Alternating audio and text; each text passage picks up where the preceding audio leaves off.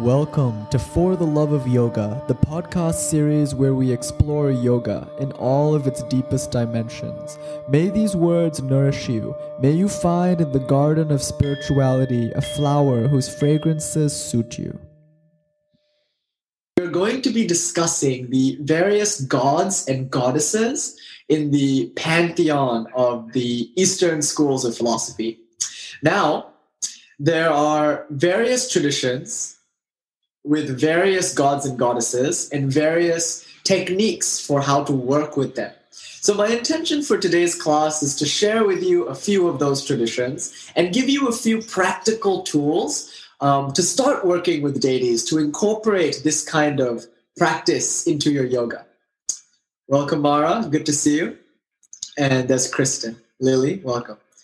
Okay, so I'm going to walk you through the garden and you will choose your favorite flowers, so to speak. So I'll just tell you about various different deities, and we'll see which ones resonate with you, and we'll have a discussion at the end, um, unpacking it more.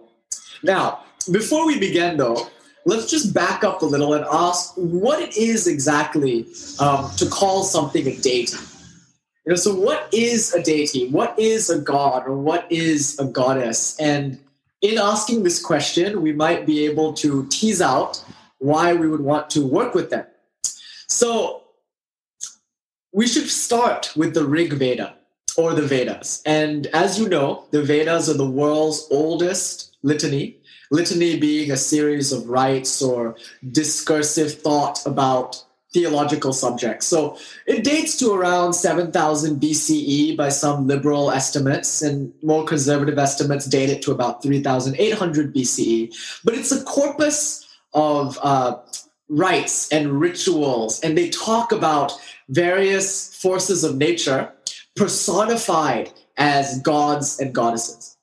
Now, yes, Austin, of course. Now, one thing I want to make very clear in the Vedas, while there are many names, gods and goddesses of every sort, there is a flavor of monotheism that pervades the entire Vedas, especially in the Rig Veda. There are verses here and there that point to a supreme, transcendental, ultimate reality from which the gods and goddesses emanate. So even in the Rig Veda, there is an implicit concession that gods and goddesses do not have reality in of themselves. Rather, they have a dependent reality that derives from some overarching unitary reality. So the Rig Veda waxes lyrical in this very monotheistic sense. Here's the paradox though while there are little glimpses of this monotheism, most of it comes off incredibly polytheistic. Poly meaning many and theistic meaning many gods. So, what are the gods of the Rig Veda? Simply put, they are forces of nature personified. So, the god of the wind, a powerful force that shakes the trees and moves the cloud, his name is Vayu. The god of the ocean, powerful, mysterious Poseidon figure. His name is Varuna, bestowing mysterious gifts and weapons and teaching secrets. The god of fire, a, a very important, pivotal point for civilizations in the Indus Valley, the discovery and use of fire. That god was Agni, the fire god, central to the Vedic fire ceremony. You had gods like Surya, the sun god, and Chandra, the moon god. Basically, every natural event you could point to, there was probably an associated deity. So in the beginning, what you get is a kind of animistic approach where you know you see forces of nature, they are wild and untamed. You know your life depends on working with these forces of nature, but you as a human have a poetic tendency to create a character or to personify that which seems um, illusory or difficult to deal with. So let's just right now recognize this inherent poetic quality that we have as human beings to name things, to create characters, to personify. This is a very beautiful faculty about being human because it allows us to interact with things on a very humanistic level. Things that otherwise might be incomprehensible and unable, unapproachable, or unassailable in any other way. So at this juncture, I just want to offer that Hinduism, uh, and that word is a little bit of a misnomer, as you'll soon come to see, but uh, Indus Valley civilizations, their first articulation of God might have been an animistic personification of natural forces. Um, lyric says, reminds me of kids giving life to toys and stuffed animals. Precisely right. It's just inherent. I, I name my plants, you know, it's just something in us. So we're giving these names to these forces. And over time, those names, they, they carry significant weight. And we're going to talk about Carl Jung in a little bit and archetypes and the subconscious mind. But for now, we don't really get a sense yet of the interior world. People are just dealing with this sometimes hostile, sometimes benevolent thing they call nature. And in the Vedas, we're interested in how to deal with nature, how to uh, invoke certain deities to achieve certain ends what spells or mantras can we use? So, mantra in the Vedic sense is a specific um, chant or incantation that brings a certain deity to your aid. And we're going to talk about mantras a lot today because I'm going to describe how you can call deities into your consciousness. And the central use is mantras. That's a little teaser. So these Vedic rites involved spells and incantations to cajole nature into being nice. The word for it is rasa. Nature had a certain rasa, meaning juice. You wanted rain, you wanted crops, you wanted minerals. So you deal with these nature gods in order that you might get the rasa, you know? Now, as Vedic philosophy starts to develop, three functions become apparent in nature. So there are three things that happen in nature. The first thing is creation. The second thing, second thing is maintenance, and the final thing is destruction. So wherever you look, every natural system exhibits these three properties one after the other. So looking around at nature, something's either being created, a created thing is either being maintained or preserved or sustained, and then it's being destroyed. So these are the only three things that happen your own life is a testament to these three forces. You were created, you were born, so there was an act of creation there. You came into nature. Your lifespan is an act of maintenance or uh, sustenance, and finally, you know, you return from whence you came, destruction. These three forces then were personified by three very important gods. Um, one of them is Brahma. This is the god of creation. The second is Vishnu. This is the god of maintenance or the preserver. And the final one is Shiva, the god of destruction.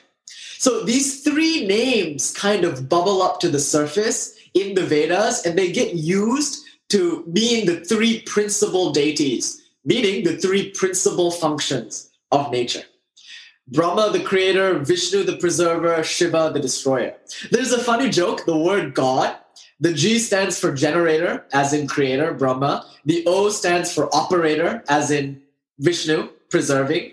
And the D stands for destroyer, meaning Shiva. So you have a trinity here. You have uh, Brahma, Vishnu, Shiva. Now, I want to step aside a little bit and suggest an alternative account. A lot of Indic scholars will tell you that, okay, you know, Shiva He's a Vedic god. His name is Rudra, meaning howler.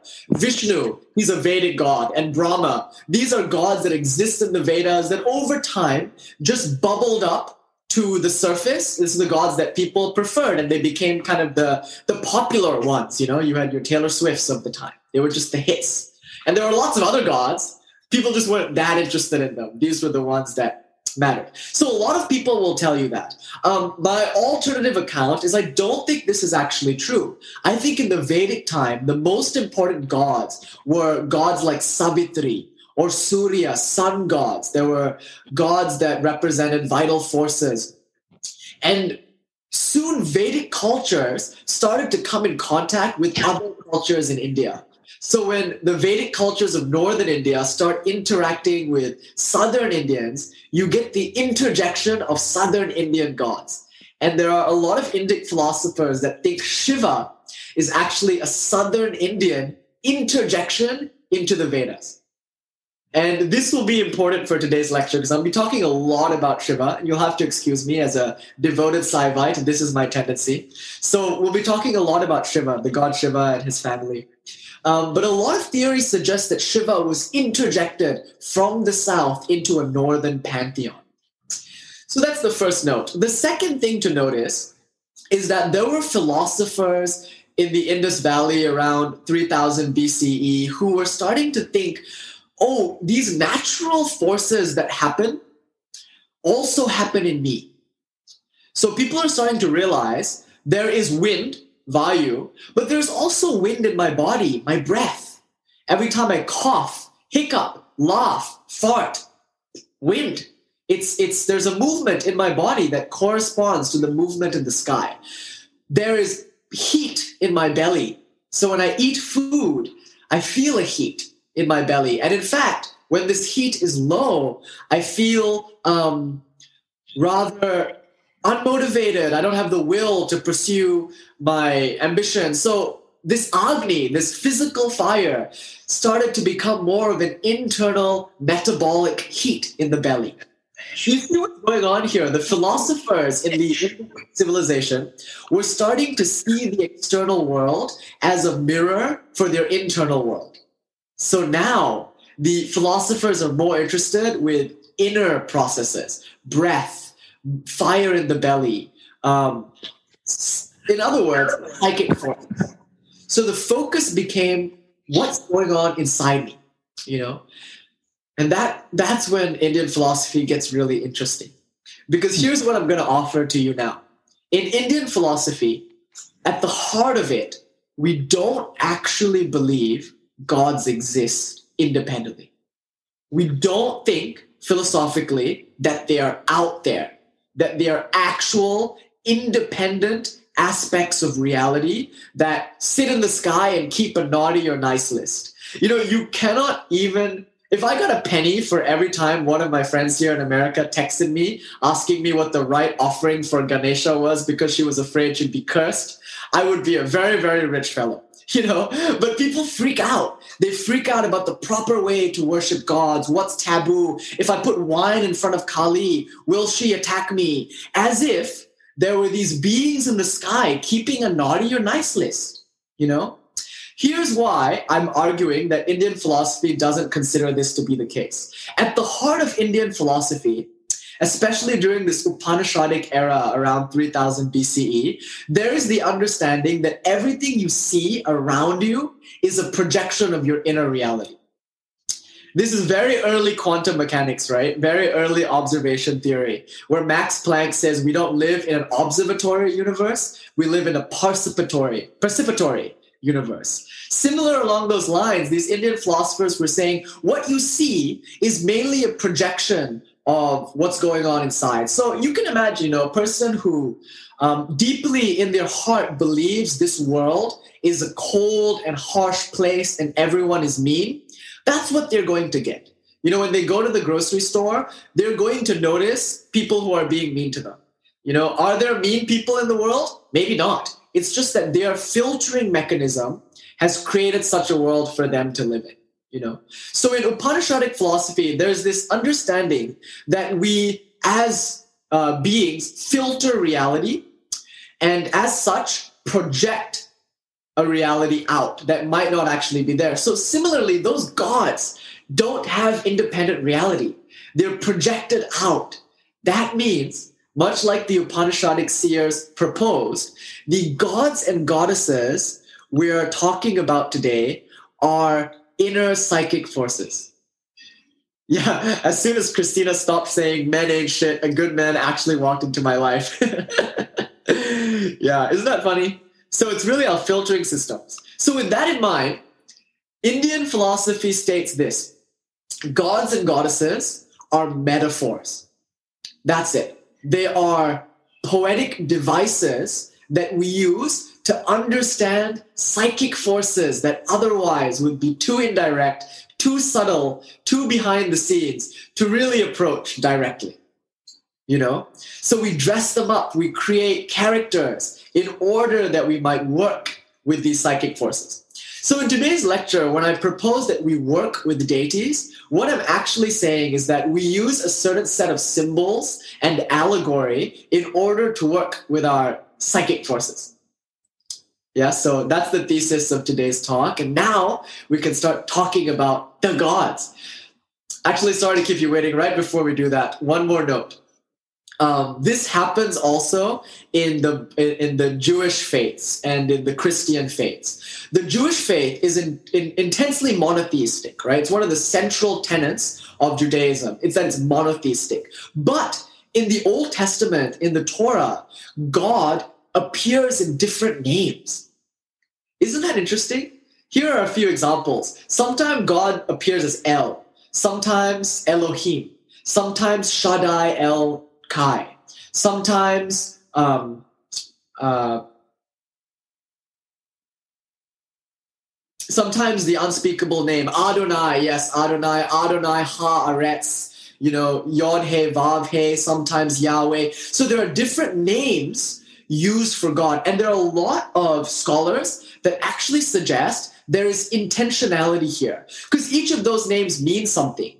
You know, like Malik means the king, or each of those names carries a certain connotation. Some might even say, and here's the interesting thing function.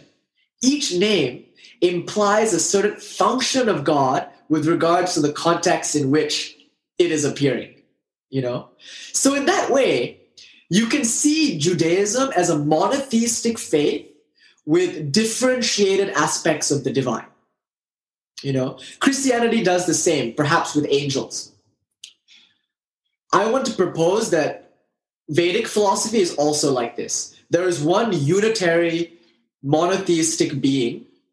That being is not a noun, that being is a verb. And it turns out that we are it, as you'll soon discover.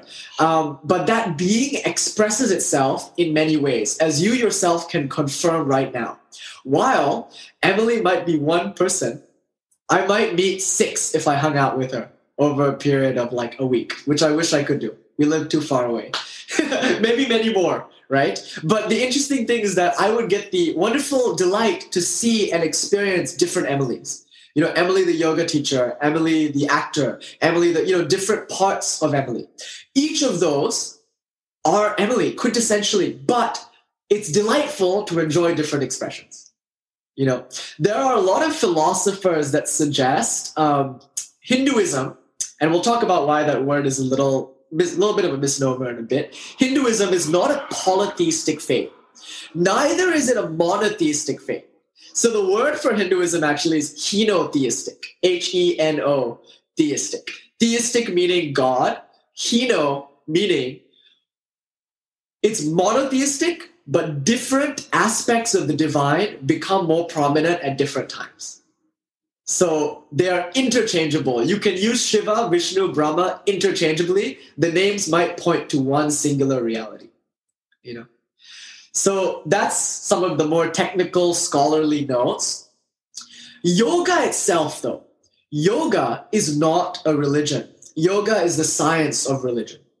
Yoga is less interested in religious belief systems as it is in the um, subtle or esoteric principles behind those belief systems. That's why you have a Buddhist yoga, a Jain yoga, and a Hindu yoga. So there, there needs to be made a distinction here. The path of yoga itself does not conform to the gods that I'm going to be talking about today, but it is fairly friendly to almost all systems. So yoga can kind of be plugged in to any existing religious system of belief. And the reason this is so is because in the Yoga Sutra that Patanjali writes or, or puts together in about 300 something BCE, there is a concession that there is something called a Vishesha Purusha, which means the great supreme soul. And that soul, that Vishesha Purusha, is called Ishvara. And that word simply means Lord or Lady. It's not even that gendered, actually. It's just that guy, that gal, that thing, you know? In a sense, you can plug into that word whatever you want. You can use Ishvara um, and say Shiva, Vishnu, Allah. You could say um, the Father, whatever. Um, and that's the interesting thing about yoga. It attenuates itself to any belief system that you plug it into. The belief system that we're going to be talking about today, and I hope to draw in some Greek and Roman influences, but the belief system that we're going to be talking about today, I don't want to use the word belief system, but rather um, the set of symbols that we're going to be working with today comes from the Indus Valley Hindu tradition. This word is deeply, deeply uh, missing the point because it's a colonial word, right? Hinduism is a word coined by colonial England to conglomerate a vast plethora of schools, many of which have nothing to do with one another. You know, so there are some schools of Hinduism that are polytheistic. And there are some schools like non dual Shaiva Tantra from southern India that are strictly monotheistic. Yet both are called Hinduism. How is this? Now, the beautiful thing is that each of these schools don't go to war with one another. That's the beautiful thing about India. Recent times, there's been some dispute between the Islamic and Hindu faiths because of um, nationalist sentiments that are quite new to India. But for a vast majority of India's history, even you know when the Mongols invaded in the 10th century, 11th century, even then there was kind of a friendly friendly relationship between Islam and Hinduism, as you will see in the writings of the poet Kabir. Kabir is a beautiful poet from north, northeast and northwest India who would write poems in some sense he would sound like a Sufi Muslim, and in the other sense he would sound like a yogi. And you know, he truly is the epitome of what India must have been like in the 10th century. All these schools of thought, while they were so different, found a way to get along. So, in that sense, the motto of, oh, yes, farewell, lyric, it was great to see you all um, today. But the, the motto of Hinduism, we can say, if Hinduism is indeed a thing, is unity in diversity. Yeah. That's what it is unity and diversity. So we don't want to get rid of the diversity. We don't want to just say there's only one God. You cannot give that God an image, a name. Um, you cannot address that God. Um, it's just beyond anything you can imagine. That's one approach. But Hinduism doesn't often take that approach. Neither does it take the approach that there are many gods and each of them are independently real. It's somewhere in between where it says there is one God but it is delightful that that God can appear to different people in different garbs, in different languages, you know, and, and everyone has a right to worship their, in their own way. Now, the wisdom of this is that each of you have your own spiritual proclivity. So the way Anisha is going to become enlightened is very different from the way um, Anisha's friend is going to become enlightened. And that means different deities will appeal differently to them. So maybe Anisha works with Durga. I don't know. We'll talk about it later. yeah, sorry. So maybe Anisha works with Durga, right? That deity might not work for Anisha's friend. Anisha's friend might prefer the Buddha, you know? So, with that being said, let's go to the toy store. Let's see what um, deities there are for us to work with and how we can work with them. All right, so here's part two all the preamble is done. Now, part two, let's talk about the deities themselves. So I'll start with Shiva, my favorite deity, my personal deity. And um, there's a funny story actually. A man was very devoted to Shiva, great yogi. Every day he practiced his yoga. And his only goal in his life was to see his personal deity. He wanted to see Shiva. That was his goal. So he would meditate and worship and practice his yoga, fierce practitioner. One night, while he was sleeping, the god Shiva appeared to him in a dream. And he said, Yes, yes, yes, you've been working so hard. What do you want? And the guy says, You know, in the dream, My Lord, I, I just want to see you. Show me yourself in, in, in, in flesh, in person. I want to see you. And Shiva says very kindly, Okay, tomorrow, go to the marketplace. I'll be there. Okay, how will I know to find you? And he says, okay, go to the marketplace. When you see the man with no head, that's me. You'll know that's me. And the guy gets excited. He's ready. He wakes up and he, he waits for the marketplace to get started in the morning. And he runs down there and he's looking around for the man with no head, just as Shiva told him. You know, he's looking. That person has a head. that person has a head. Everyone's got a head. He, he's quite confused. He's quite angry. He's like, where, where are you, my lord? He's looking. Do you know who's the only person who doesn't have a head? is him, is me. He's the only one without the head because he's looking. He's the one that's looking. If I look, I can only really see up to here, barring mirrors, you know. And mirrors are very indirect way of knowing anyway. So he's the headless one. And this story of the headless Shiva is a beloved story in uh, non duality, which we'll talk about someday. Not today, but someday. Because it demonstrates that you can't look for the gods out there, they're in you. And when you find them in you, then you start to see them all around. You know, it's a nice story about Shiva. So you can, I, I, was debating whether or not I should screen share and show you images of each of these deities, but I don't think that would be too productive, only because there's so many different art traditions. And uh, I want to open the floor for exploration on your own. So, you know, you can Google image the name Shiva, S H I V A, and just look at all the different art. The image of the deity is as important as the stories about the deity. In fact, you know, pictures they they're worth a thousand words. The image is very intentional. So every symbol that appears in the image of that deity is intentional. It has a purpose. It conveys to the subconscious mind a certain idea. So Shiva, what do we know about this figure? For one, he is the ultimate hippie. He is the world's first dropout Renunciation is his um, calling card, and he's often depicted seated in a meditation pose with long flowing hair running down his shoulders. He's often bare chested, depicted with snakes around his neck and his arms. In his matted locks, he has uh, a full, uh, crescent moon tucked into his hair, and usually you will see um, an open mouth and water spilling out from the top of his hair. He often sits on a tiger skin mat, and he's usually depicted being surrounded by scorpions, snakes, spiders, creepy things. His place of residence is high up on Mount Kailash in the Himalayas, far away from humanity. He sits. And what does he do? Shiva is notorious for doing nothing. That's his thing. He sits and he meditates. And the thing about Shiva is that he experiences tremendous states of bliss. So often he's depicted with his eyes half closed, sitting and just kind of blissed out he's often wrongly attributed to um, a deity representing ganja or, or marijuana or psychedelics. Um, that comes much later. In truth, the earliest conceptions of Shiva depict him in pure meditative bliss, unadulterated by any substance. He's just achieving it, he's self sustaining. So, a few things to unpack here.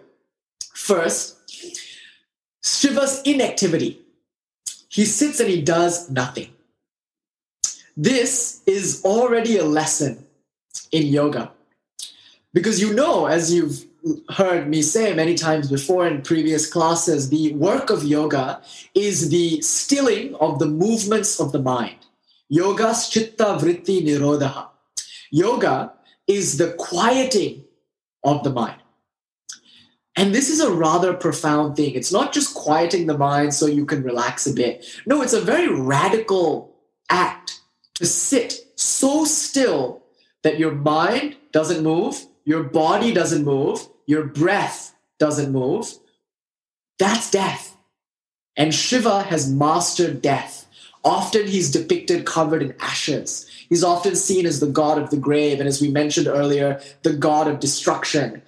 And it's something very morbid there, but in yoga, we love destruction because destruction is the destruction of false ideas of self, false concepts like time, or false identities like the ego. We're tearing down or destroying that which no longer serves us.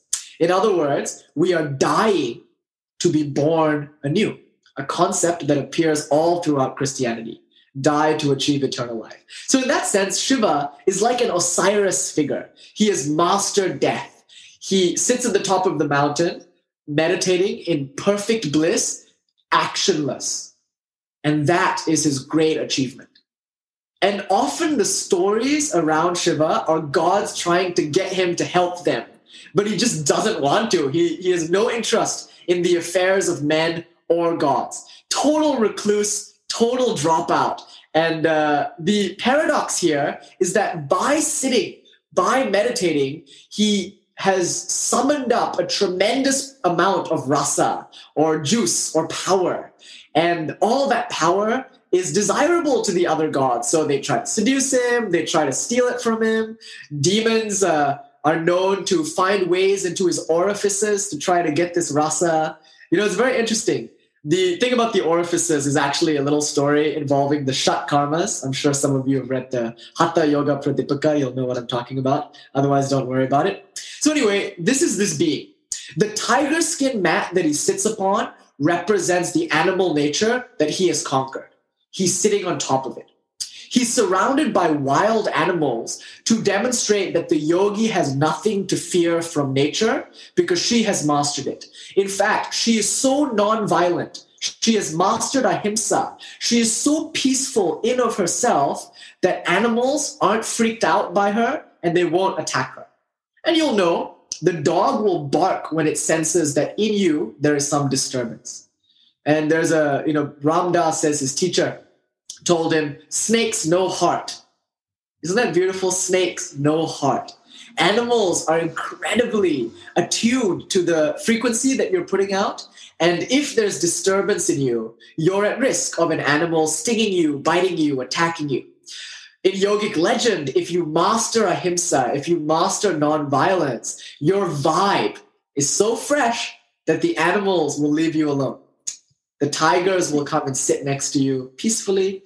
So that's why Shiva is often seen surrounded by dangerous animals, centipedes, scorpions. He has nothing to fear from them.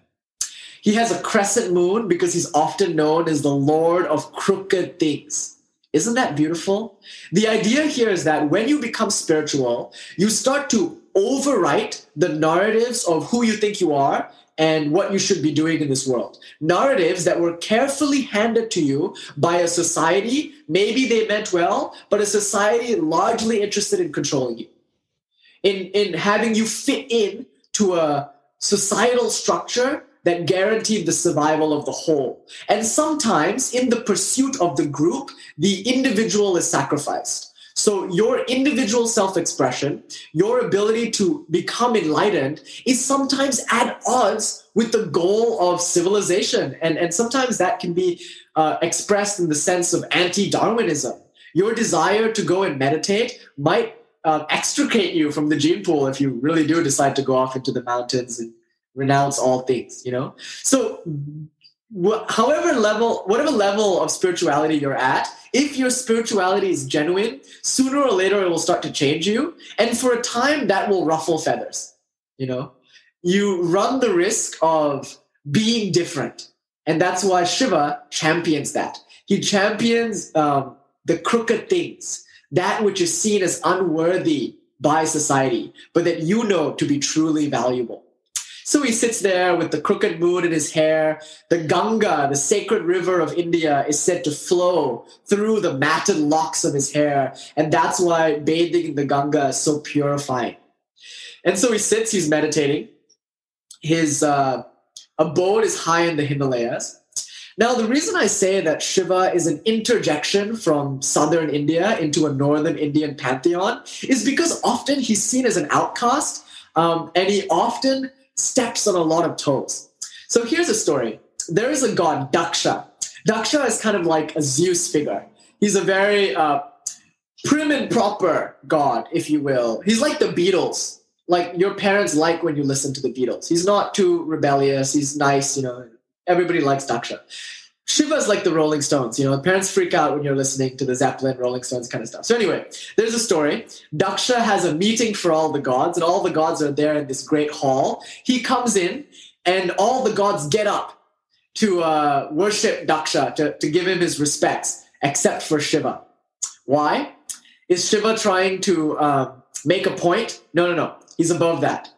Is Shiva trying to snub Daksha? No, no, no. He doesn't care He's indifferent. He's absolutely engrossed in his own meditation. In fact, he's so absorbed in his own bliss that he doesn't even notice Daksha is there at all. So guess what? Daksha gets incredibly upset. You know, he's all flustered and he casts Shiva out. and he's like, this is a pariah deity. You can see some of the political intrigue going on here as North meets South and there's some kind of political tensions. But they try to cast Shiva out. So off he goes. Here's the ironic thing though. Daksha's daughter, when she comes of age, of course she's going to fall in love with Shiva, right? I mean, what adolescent girl does not fawn after the man that her father hates? so her name is Sati, and she runs off to meet Shiva, and they fall blissfully in love. And that's a beautiful thing because Shiva is moved by Sati's beauty. And he comes out of his meditation and he falls in love with Sati. And there they are in perfect bliss. And what happens one day is that the gods are having this celebration. It's like a party or a feast or a wedding or something. And Sati says to her husband, Shiva, don't you think we should go to the, the party? You know, all the other gods are going to be there. And Shiva's like, ah, don't bother me with that kind of stuff. You know, I don't like going to those things. They're so stuffy. Let's just sit here in our beautiful Himalayan paradise and let's just meditate. And she's like, no, no, no, I think we should really go. Uh, if you're not coming, I'm going. And he's like, fine. So she gets up and she goes off to the party. When she gets to the party, you know what she sees? They didn't prepare a space for Shiva. They just neglected. And she was so embarrassed by that, so offended that they didn't put a place for Shiva to be should he come. So great a god as Shiva to be neglected at the party. So in protest, she jumps into the fire and kills herself. we Indians are known for our melodrama. if you've seen any Bollywood movies. But that that's kind of the origin story of that rather barbaric, archaic tradition of widows jumping into the fire. It's called sati, you know, happened in India a long time ago when you lose your husband, it's just something that women did back then. Melodramatic, maybe. I don't know. So she jumps into the fire and she dies. Word of this gets back to Shiva. And for the first time, this god of perfect tranquility loses his cool. And you know what he does? He starts to pull at his hair and he pulls out a mat of his long hair and he throws it on the ground and because of his rage, it causes the mat of hair to spawn into a demon king. And his name is Veera Bhadra. Bhadra means hero. Veera means, oh, sorry, Veera means hero. Bhadra means matted lock. So matted lock hero. And you know what Veerabhadra does? He takes an army of demons, goes to Daksha's house, and kills everyone. It's like a Game of Thrones red wedding scene. Cuts off all their heads, kills them all. And Shiva, howling in rage, starts to destroy the world. He just goes ape shit on reality and he starts rending and destroying. Finally, Vishnu has to go and pacify him, you know? but this is interesting because now you see another side to Shiva. Shiva doesn't just sit and meditate, he's also intensely passionate about stuff. He is energetic, powerful, he moves. So this is an interesting story because I'm sure you've practiced in your asana practice Veerabhadrasana, the pose. Veerabhadrasana 1, 2, and 3. The translation is not actually hero's pose. Uh, sorry, warrior pose. It's actually matted lock hero pose in reference to this myth. So every time you're doing Veerabhadra, you're, you're bringing to your practice the ferocity of the demon king that Shiva summoned. You know, so Shiva is often seen as like the king of the demons. He hangs out with goblins. You know, more in more in the theme of being an outsider deity. So he is depicted as a very still, meditating deity, but he's also depicted as a very energetic, powerful, exuberant, ecstatic deity. So while he sits he also dances. You know, so now you have another version of Shiva, the dancing Shiva. So I actually might be able to show you the little. I'm sure you've seen this, the Nataraja. We'll talk about the Nataraja a bit because each of the symbols represents something. But now you get a dancing Shiva. So Shiva has these two aspects, and people choose to worship him sometimes as the seated meditation figure, sometimes as the ecstatic dancing figure, sometimes as both. Now, I want to say this though Shiva traditions or Shaiva traditions are notoriously um, monotheistic. Not just that, they are non dualistic. So, in that sense uh, of the word non dualism, I mean to say Shaivites often believe that there's only one thing that exists in the universe, and that is you. You as the supreme soul, not you as the ego or small self, but you as a, uh, witness to the to the creation of reality. And because this being is so abstract, Shaivas often represent Shiva as a lingam, which is a phallus-looking stone put into a yoni, which is kind of like I, funny. The English word for it is yonic, um, which comes from the Indian yoni to mean vaginal shape. So this Yoni and Lingam is often seen as a depiction of Shiva because he is the meeting of yin and yang. He is the reconciliation of two opposites. So Shiva is often depicted abstractly. Just note something to note. So this is Shiva.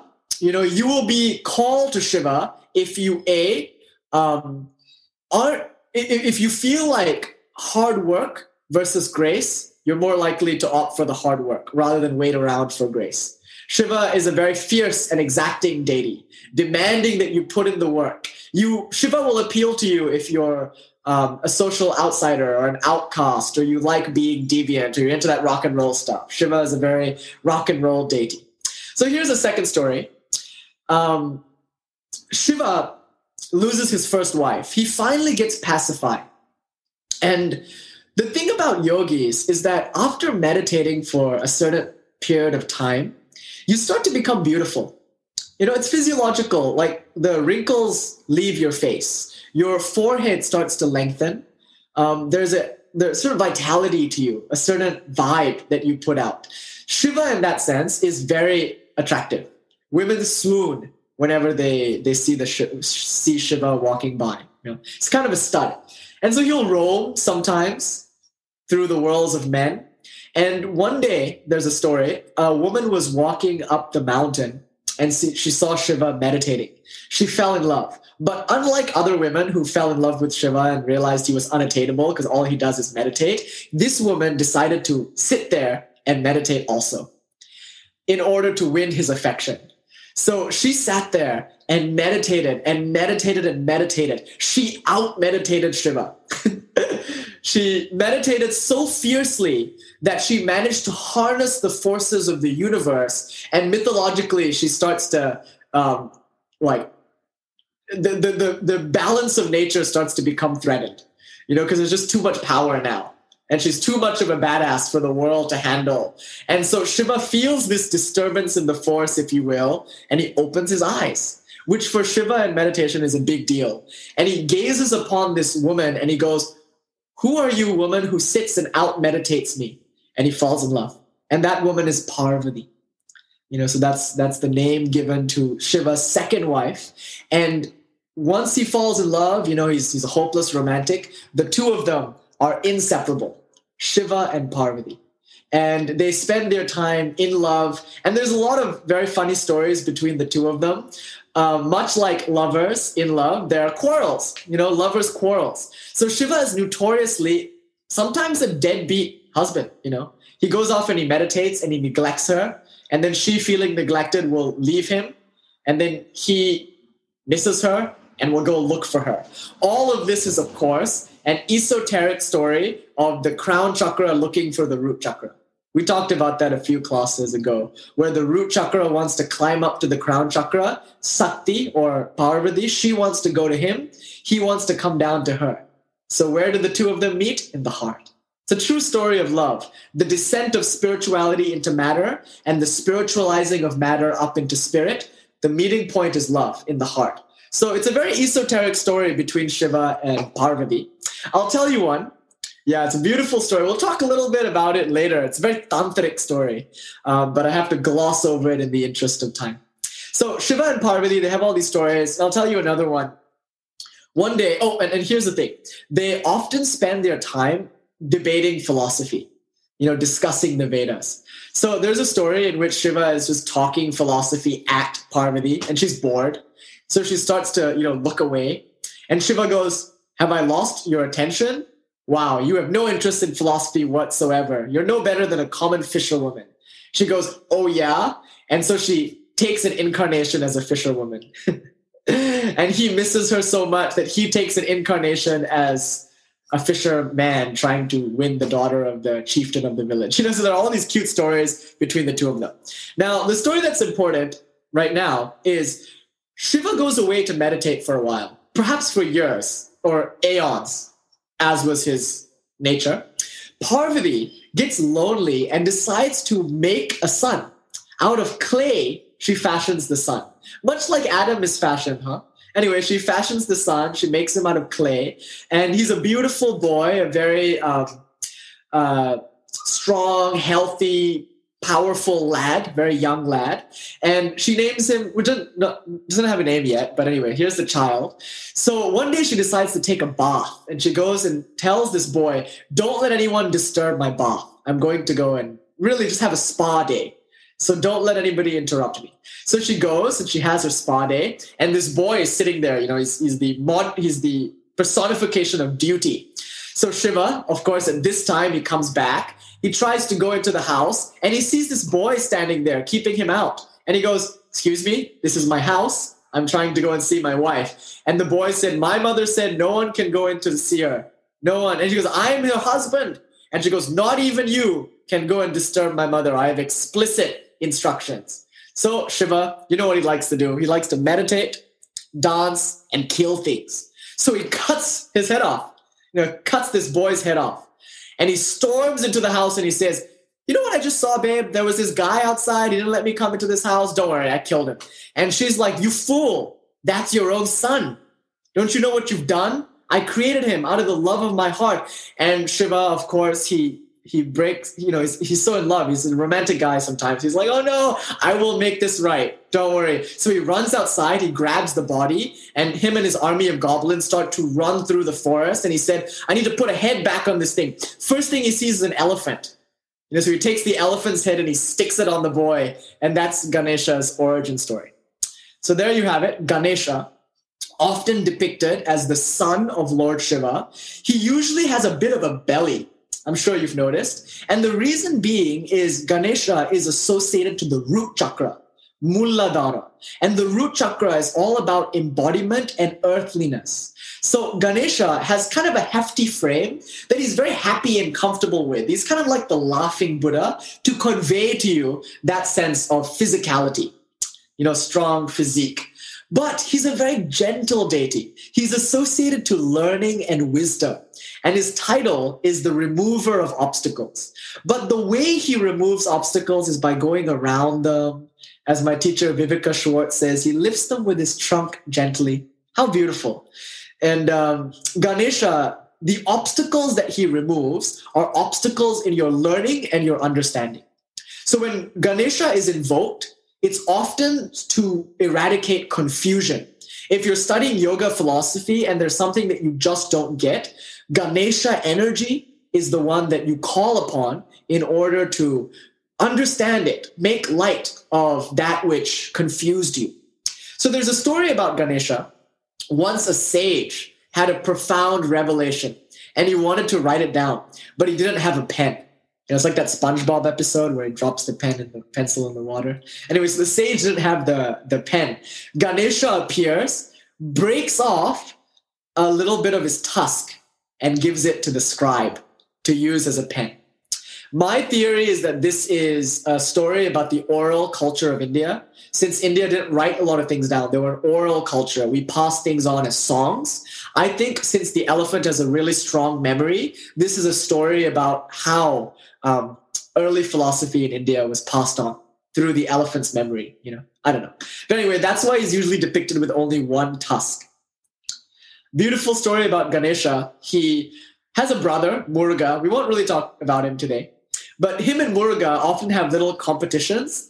And one day, Ganesha and Muruga, they get into a fight. They say, oh, who can circle around the world faster? And you know, Muruga rides a peacock. He's like lightning bolt kid. He's very athletic. Ganesha, his steed is a mouse, which by the way represents a restless mind. So Ganesha steps on the mouse because he subdues a restless mind through wisdom.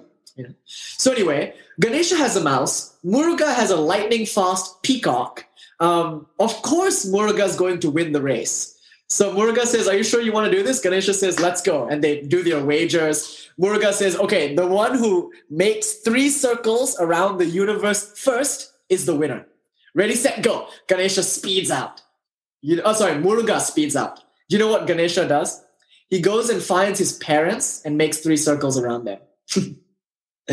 and the beauty there, you know, it's like the beauty of devotion of a son to the family. But more esoterically, yeah, work smarter, not harder. More esoterically, it's the understanding that your inner universe is the one more deserving of your exploration than the outer universe. You know? So you have it. You've got Ganesha, you've got Shiva. Now, Parvati can be worshipped as Parvati. When she is seen as Parvati, she is the personification of chastity, womanhood, uh, duty, um, uh, moderation. She is in a Parvati form like a good Indian woman, you know? But Parvati becomes interesting when you see her in her other forms. So one of Parvati's forms is Durga. Durga is the militant form of Parvati. So Ganesha removes obstacles gently right? Durga pierces through obstacles with ferocity. Durga is depicted as sitting on a tiger or a lion. When you need some discipline in your spiritual practice, Durga will give you the courage to stick with it every single day. You know, Durga is very powerful, very fierce deity. She has lots of weapons in her many arms, you know. So Durga is a deity that you might invoke when you want some courage, some fire, some power. Durga is a demon slayer. So if you've got darknesses inside of you, complexes, um, shit you want to kill, Shiva might be too busy. He might be meditating. Parvati, though, never forgets her children. So when she appears to help you kill your demons, she appears as Durga, riding the tiger, giving you courage with many weapons. Each of the weapons represents a faculty, discrimination, to know what's right and what's wrong for you in your spiritual practice. All of that. So Durga, that's one form of Parvati. Another form of Parvati, um, and this is a little bit more tantric, is Kali. So Kali is like Durga times two, where Durga is fierce. She's still kind of um, approachable.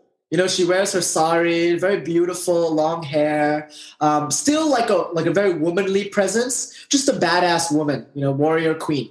Kali, with her tongue sticking out, she's painted blue. She has not painted blue, she is blue. She has ash all over her. In the older depictions of Kali, she's actually black. Kali Shankarshini, she's called. Kali is the devourer, much like Kronos in the Greek myth um, or Father Time or the Grim Reaper. Kali, her name, Kala, by the way, literally means time. So Kala is Sanskrit for time. So Kali represents time. Time is the great destroyer. And time is fierce, right? Time means you're going to die. The people you love are going to die. Everything you love in this world will decay and corrode. In time, there is sickness, there is death, you know what Kali says to you? If you truly love God and you think God is everywhere, why should she not be here too? You know? Why would you reject this aspect of me? And you know, Grace and I often talk about um, the the mermaid and the minotaur and the idea of there are two mothers the spring mother and the winter mother most cultures have a goddess personifying both sides of nature you know, there's a beautiful spring goddess and kind of a fierce winter goddess. Kali can be seen in that sense. She is a fierce goddess, but in a deeper sense, she's there to kill your preconceived notions of self. You call on Durga to kill your demons.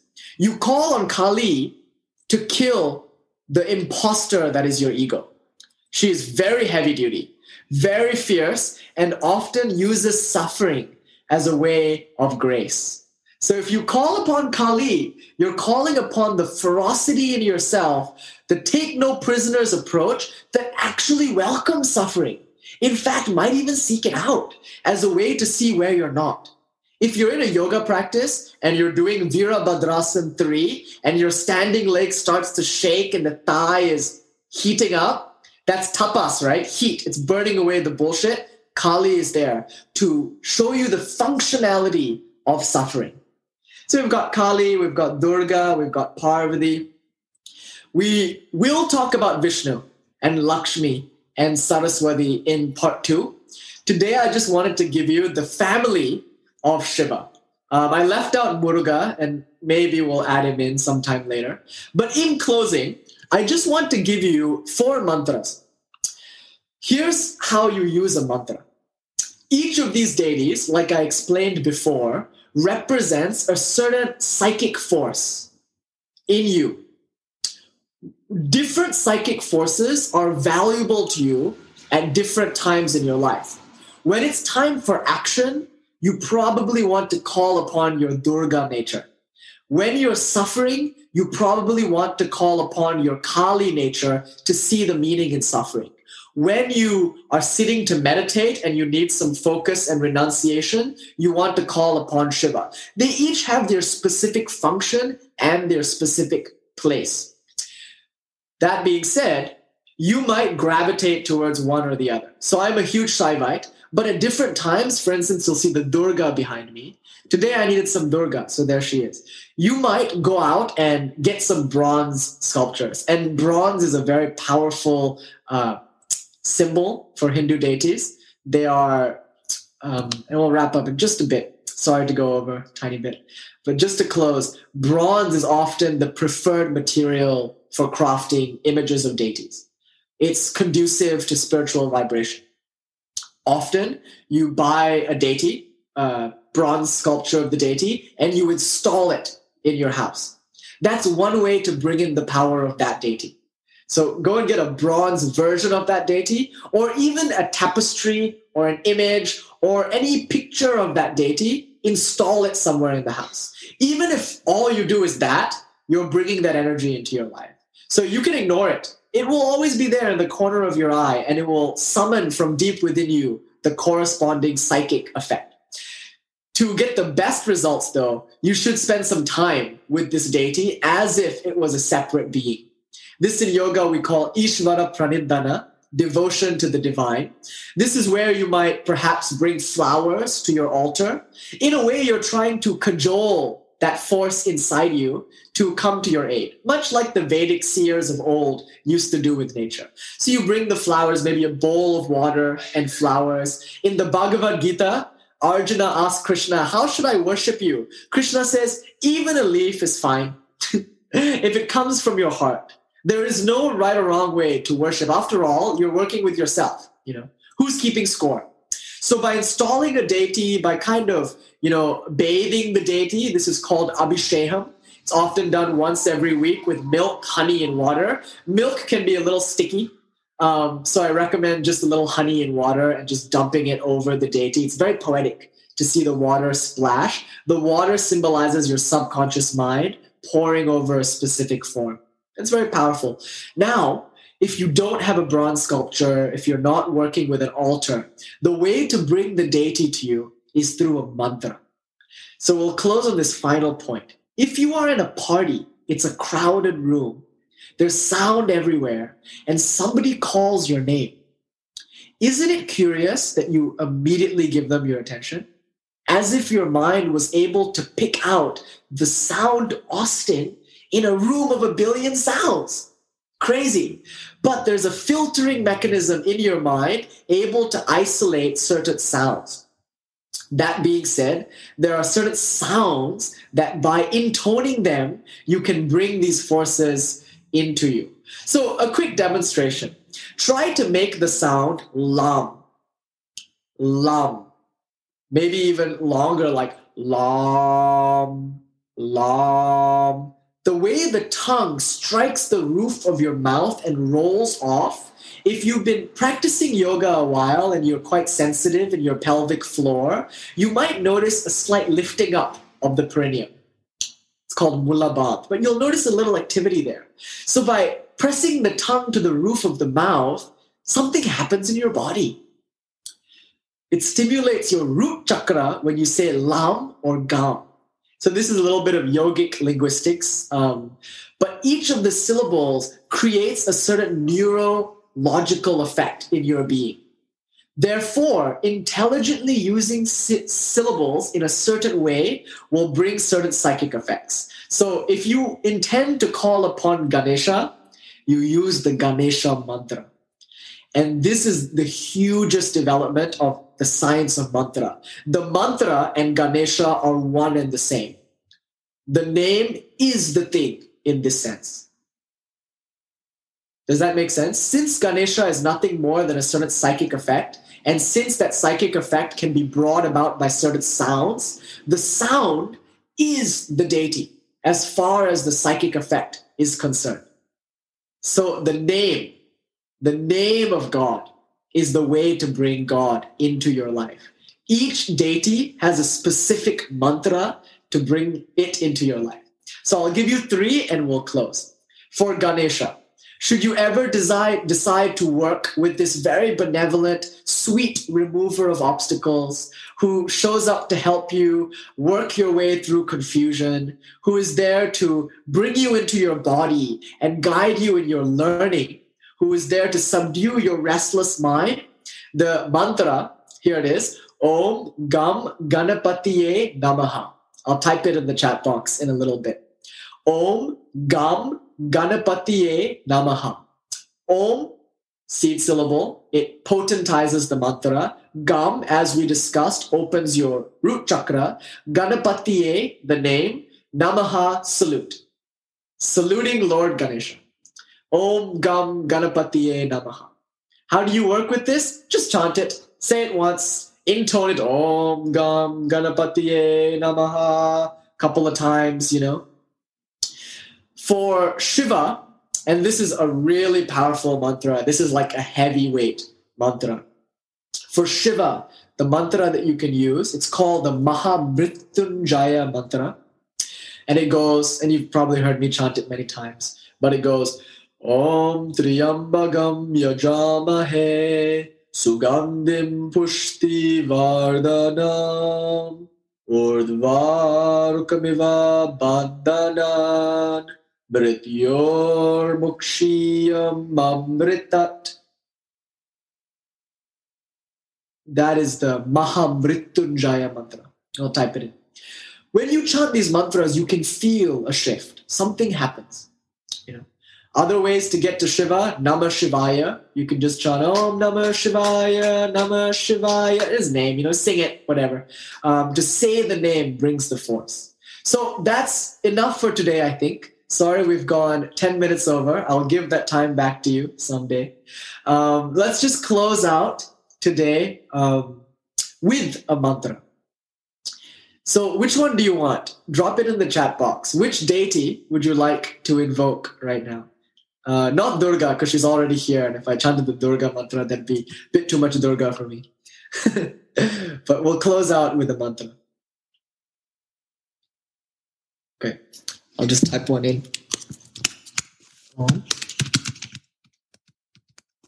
Okay, that's it. I'll type it right here. All right, so you're welcome to join me for the mantra. We'll chant it three times and we'll close with the collective Om. And if you like, we can do some call and response twice and then we'll do it together a third time.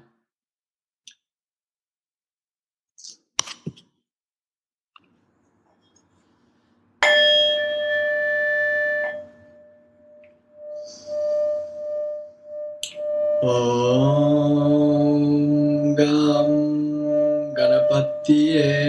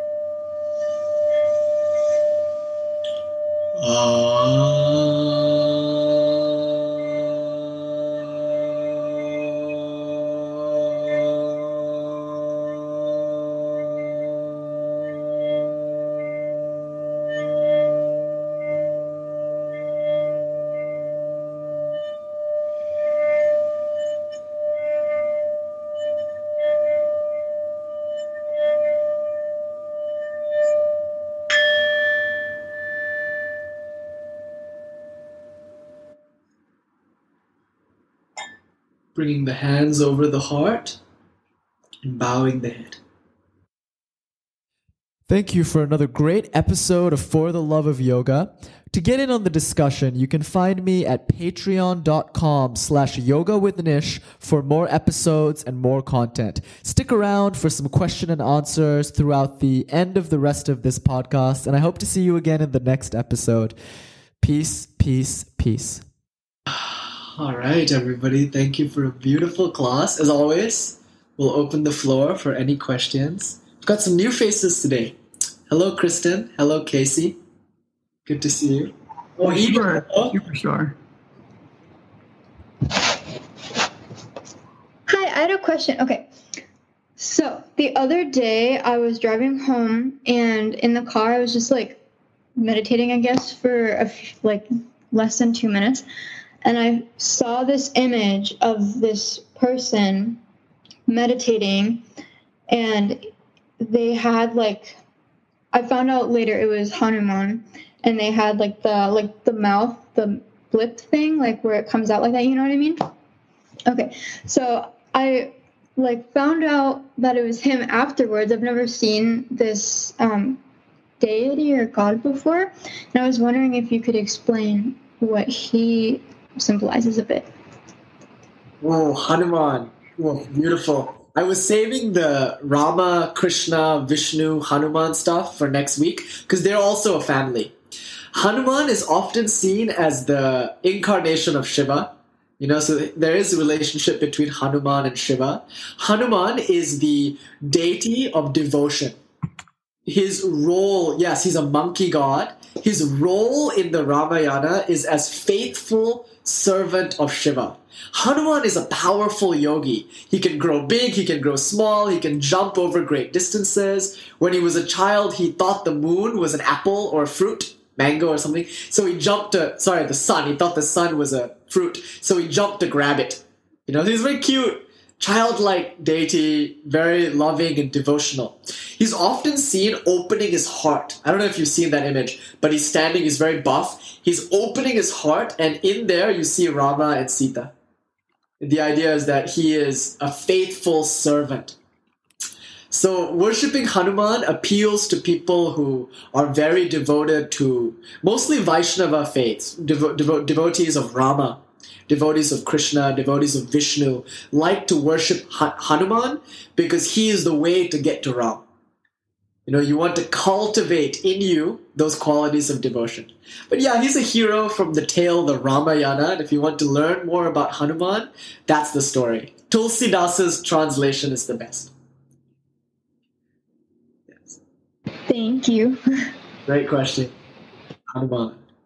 I just wanted to mention something that you talked about like um earlier and how you're saying the thing about like when you like practice like nonviolence and like animals can sort of sense that off of you and stuff. And like a couple years ago maybe like 3 years ago I have this friend Julian who he um he ended up moving from here to like Costa Rica and moving in with like this um like this family but they live like in the jungle. So like not the jungle, but like the fort, like you know what I mean, like in the mountains. And he, when he came back to visit his grandparents, I hung out with him. And you know, like a couple years ago, I didn't really know what like any of anything was, and it was just a, a really funny coincidence because he brought up a time when he was in this like sauna that they had made and you know, he was kind of tripping, but like that doesn't matter. That's not doesn't really tell to the story. But he got out of the sauna like feeling really hot. So he went to lay in like the grass because the grass was like cooler. And when he went to go lay in the grass, he like all here got bitten by like red ants and stuff. And then like he ran into the water and like it went away, whatever. And then he said like he was like that was the last experience that any animal or like insect or anything has ever attacked me and like even when i sat next to him on like this tree I I noticed I was getting attacked by like literally like mosquitoes and ants. And like not one was going towards him. And I was like bro like that's like I don't like he was like no like you don't understand. Like once you like truly live in harmony with like everything and like you and I like I was like damn like I don't like he said it has a lot to do with like sugar and the things that we eat and stuff, but like on a real level, he couldn't have done it if he hadn't reached that like you know, like that like I guess vibration like that you're talking about. And like I I just thought that was something I should mention because it was really cool and Oh. like it was wild. Christina always hooking us up with the real world stories. I love that Christina. Almost everyone has had experiences in their life um, that validate yoga philosophy, but not a lot of us remember them. But with you, Christina, every lesson you're always like, "That is exactly what happened when that occurred." yeah, it's important a lot to like confirm that all of this is like real.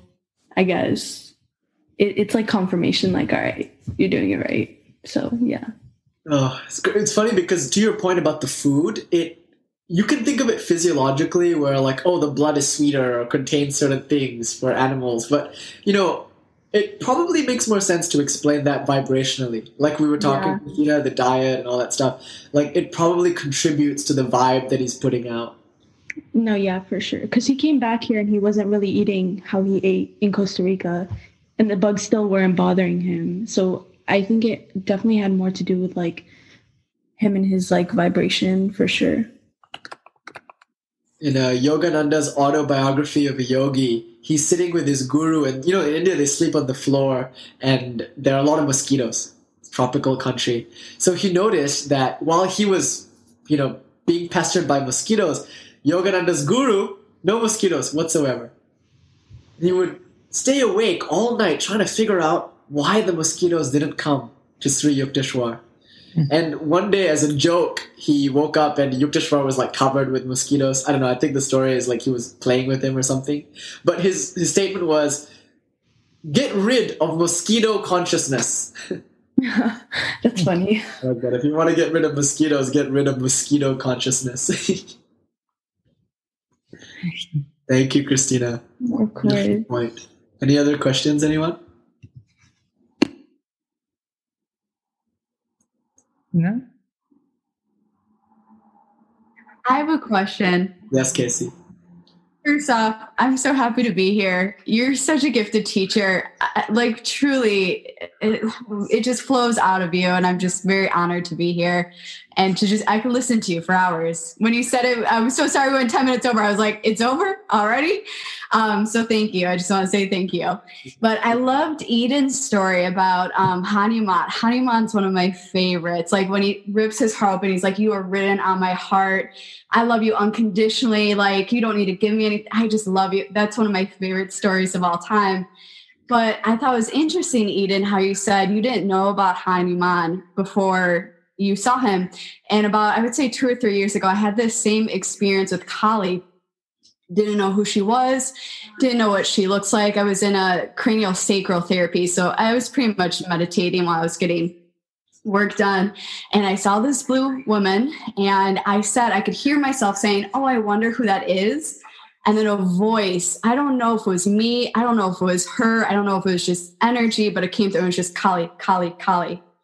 So we were at the end of the session, and I forgot, I don't know how I forgot about, but we're talking about other things I experienced. And I was like, oh my goodness, I saw this blue woman. And I kept hearing the name Kali. And of course, we Google it, and Kali's blue, and it looks exactly like the woman I saw. And I was wondering when you when you, when they come to you, and especially like I didn't know who she was, like I had no clue. Are they sending a message by what they represent? Like Kali represents you know, I always saw her as like the destruction of ego or the false self or the conditioned self. Am I seeing her? Are they coming to us to give us a message by who they are and who they represent to our world or their cultures? Great question, Casey. That is a beautiful. Am I saying your name correctly? Casey, yeah, you're saying it perfectly. Beautiful question. If I might guess, I don't know, last week we talked about reincarnation, and the week before that we were talking a little bit about reincarnation as well. If I might guess, it's likely that you probably had a past life very recently working with Kali, probably as a follower of Sri Ramakrishna, if not Ramakrishna himself. I don't know. But you maybe in a previous life were an adherent of Kali. And now at this time in your life, that's bubbling up to your consciousness from your storehouse of samskara, we call it, from the impressions of your various lives. That's where it's coming from. So, in one sense of the word, the deity is coming to you because it's choosing this time in your life to manifest. And that could be because you've already worked with the deity. You know? So, another understanding of it is as you suggested, perhaps having never worked with the deity before, this is just happens to be the time in your life where this deity is contacting you. It's beautiful because, you know, a lot of people go to the gods. It's always very beautiful when the gods come to them. And in that same sense, even like as you're driving, when you see Hanuman, that's that deity coming to you. Um, the principle is joriki, it's concentrated mind. Once you think about some, or, or once something needs to express itself, it shows it shows up everywhere around you. Like if it's time for you to practice yoga, you will be dragged into a yoga studio, bound hand and foot, and cast into the yoga studio. I just got into I'm taking my 300 hour in Kundalini. Cool. I've never I've never done Kundalini before, ever, and I, I just kept seeing it everywhere and being called to it and called to it. And now I cannot go anywhere without seeing Kundalini, and that's interesting. That lines up with it too. It it's some things we're so worried about, like I'm going to choose, I'm going to choose, and what's my path. But if you just like pay attention and calm, it, it's there. It's like, uh, hello, like I've been here, I've been showing you, and it's interesting when you just like stop and and look how you notice. But thank you for sharing because I never, I, I of course studied her. Then I was like, there's got to be a reason, but I've never, I never made the connection. Maybe it was a past life or anything like that. So thank you so much for that clarity. I really appreciate it. Thank you for that question. It was incredibly insightful and a beautiful thought that a deity shows itself up when you need to learn the lessons of that deity or when you're dealing with something in your life that requires that energy as an aid. How beautiful. When Yogananda had the vision of the Divine Mother, she said to him, It is I who have loved you in the guise of many mothers. So pretty. I I love, love that. it doing your teacher training. Welcome, welcome to the, the Sangha. I also I don't want to take up any more time, but I I would love to. And this is probably old news for everybody who's here. I would love to donate and and pay for this knowledge. So maybe at the end, if you could put it in the chat how I do that, because I don't know how to, but I would love that information. Thank you so much. Thank you. I receive with deep humility and gratitude from one arm to the other, from one hand to the other. Thank you. Here, here.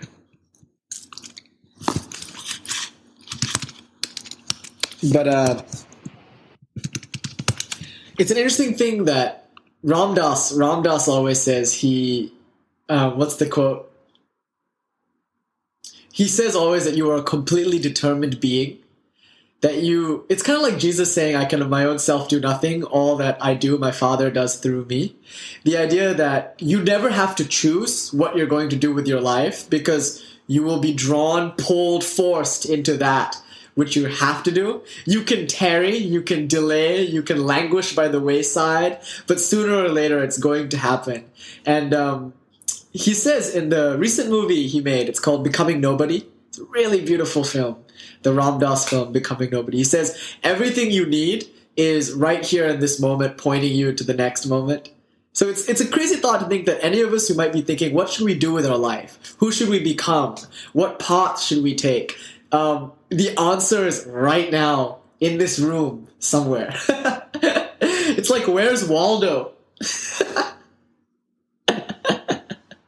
I think that's a really comforting thought because, like, sometimes I feel afraid that I won't be able to like live my dream, you know, stuff like that that everyone feels at least some point. And it's just like it's very comforting because I believe that I really do believe that. It's just sometimes that fear just slips in, but you know, like it, it's really nice to have the thought that like you can't stop yourself from becoming who you're meant to be.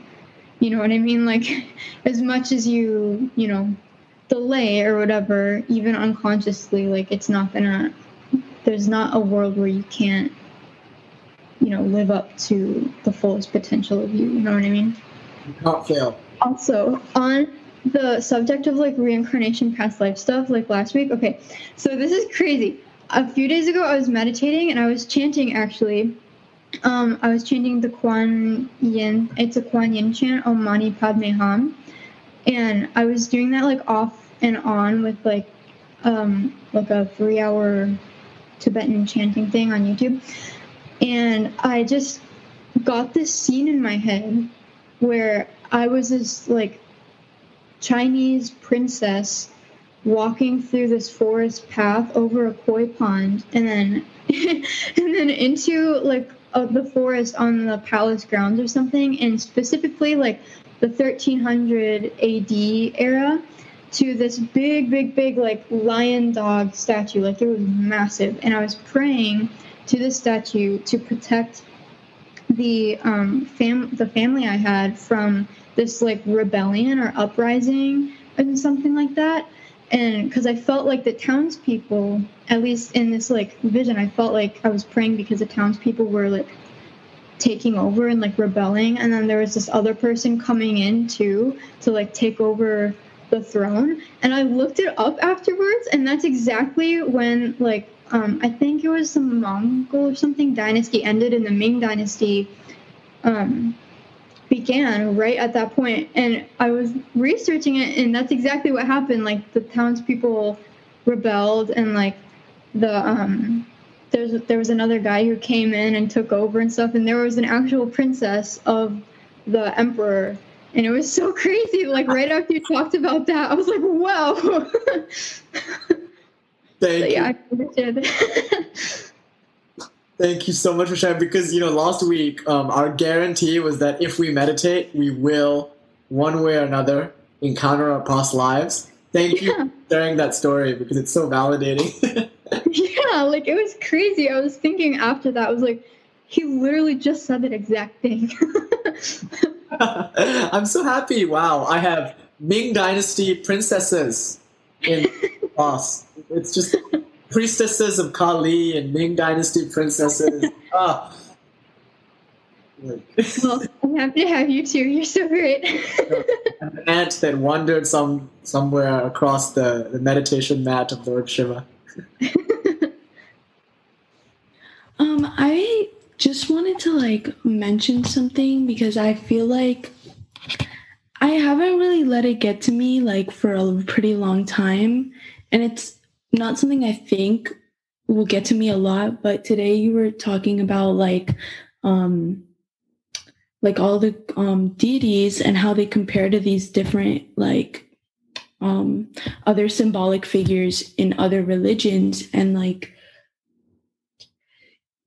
it's hard because it's like okay like i was raised muslim and like i still i mean i still pray like that and i still practice a lot of the things but then i went to a catholic like school growing up so like i still like if i feel like unsafe at night i'll still be like i rebuke you in the name of jesus or like i'll like call on jesus and stuff but then my mom's hindu so then there's this whole like other section that I'm like like you know what I mean working with like deities and like meditation and stuff and like like it like I feel like it's such a um like on a real level it's not really a clash because it's like you're still calling on the one source but I feel like like I don't really know what my question was. I was just like I think I'm just really confused about that because I don't think I feel guilty for it, but then a part of me is like, okay, when I'm calling on Jesus, then I'm calling on like Michael and like all the archangels and like I'm working with them. And then like if I start like I'll still like do the little things towards the other things. Like I still I'll still pray like that, like habitual stuff, but like it's like like phases, but it's like cycling phases that like it's like I can't stick to like one path, but I I don't know if I have to, if that makes sense. I don't know. I was just wondering if any of you had like any like insight or whatever on that. Because I'm pretty confused. I'm having an identity crisis. Sounds like your life is the history of India. That's funny. Muslim father, Hindu mother, went to Catholic school. That's you just your personification of our national like life. My mother too. She's Catholic, and you know,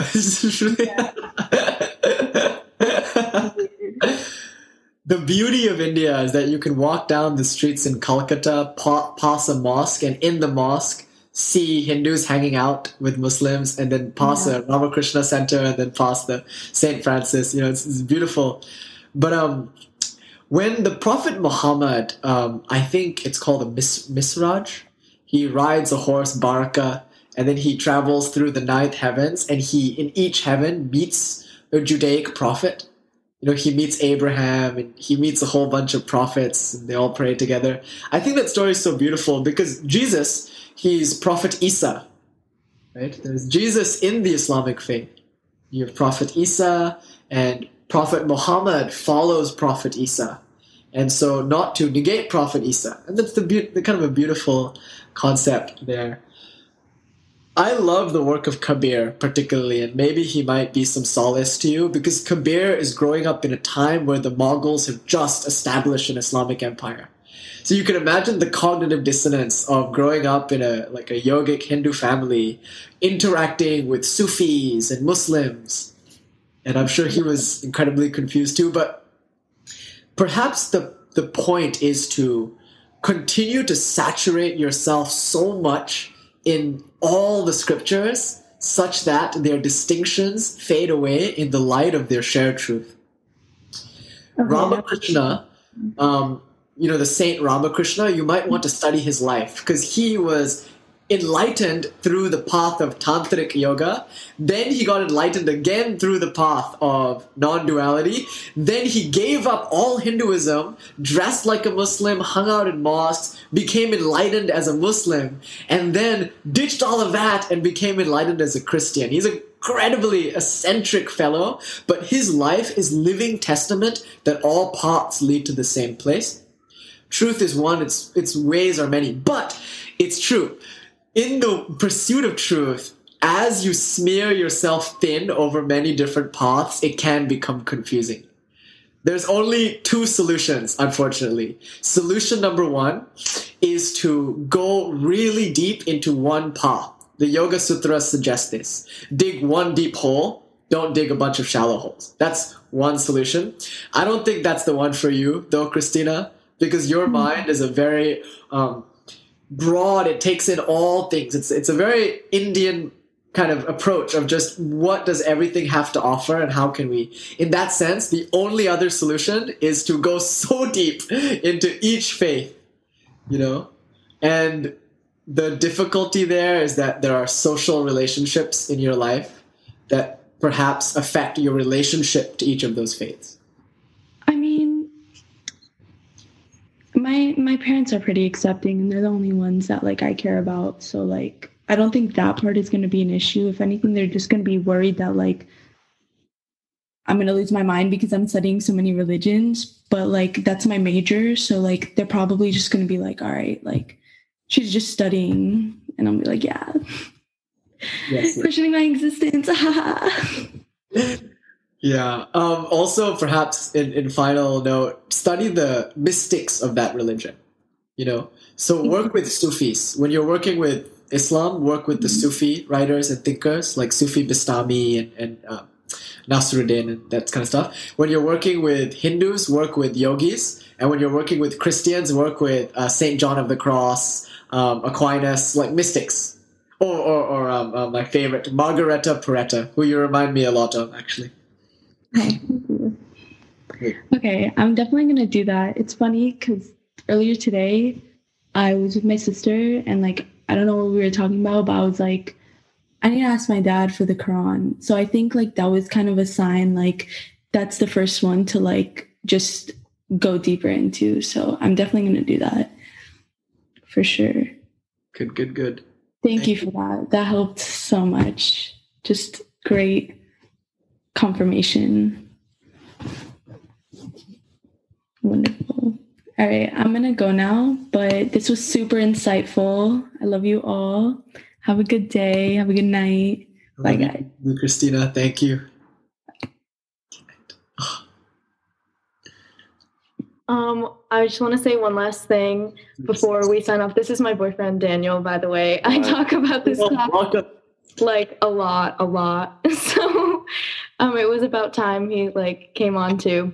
But it's crazy. Like you literally say synchronicities, or like in this class, there's so many synchronicities every single time, and it's literally like mind blowing. Like the Durga, like how did you know? Like literally, like I'm like I was still shook. Like like half an hour after. Like I kept saying like I'm still shook about the Durga thing. Like literally, I don't even know. But that was really cool. And um thank you so much. Uh we're gonna head off. But I'll see you on Wednesday. Thank you. Nothing special, but I'm happy that the touch of the miraculous can delight you, as it should.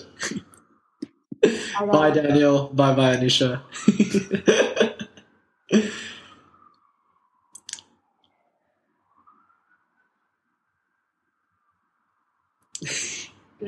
I'm gonna sign off too. Bye. Thank you so much. Good time. Farewell, everyone. Thank you for joining me on this beautiful night. Farewell, Lily. Farewell, Eden. Farewell, Casey. Have a lovely and safe rest of your week. Hi, Mara. Take care.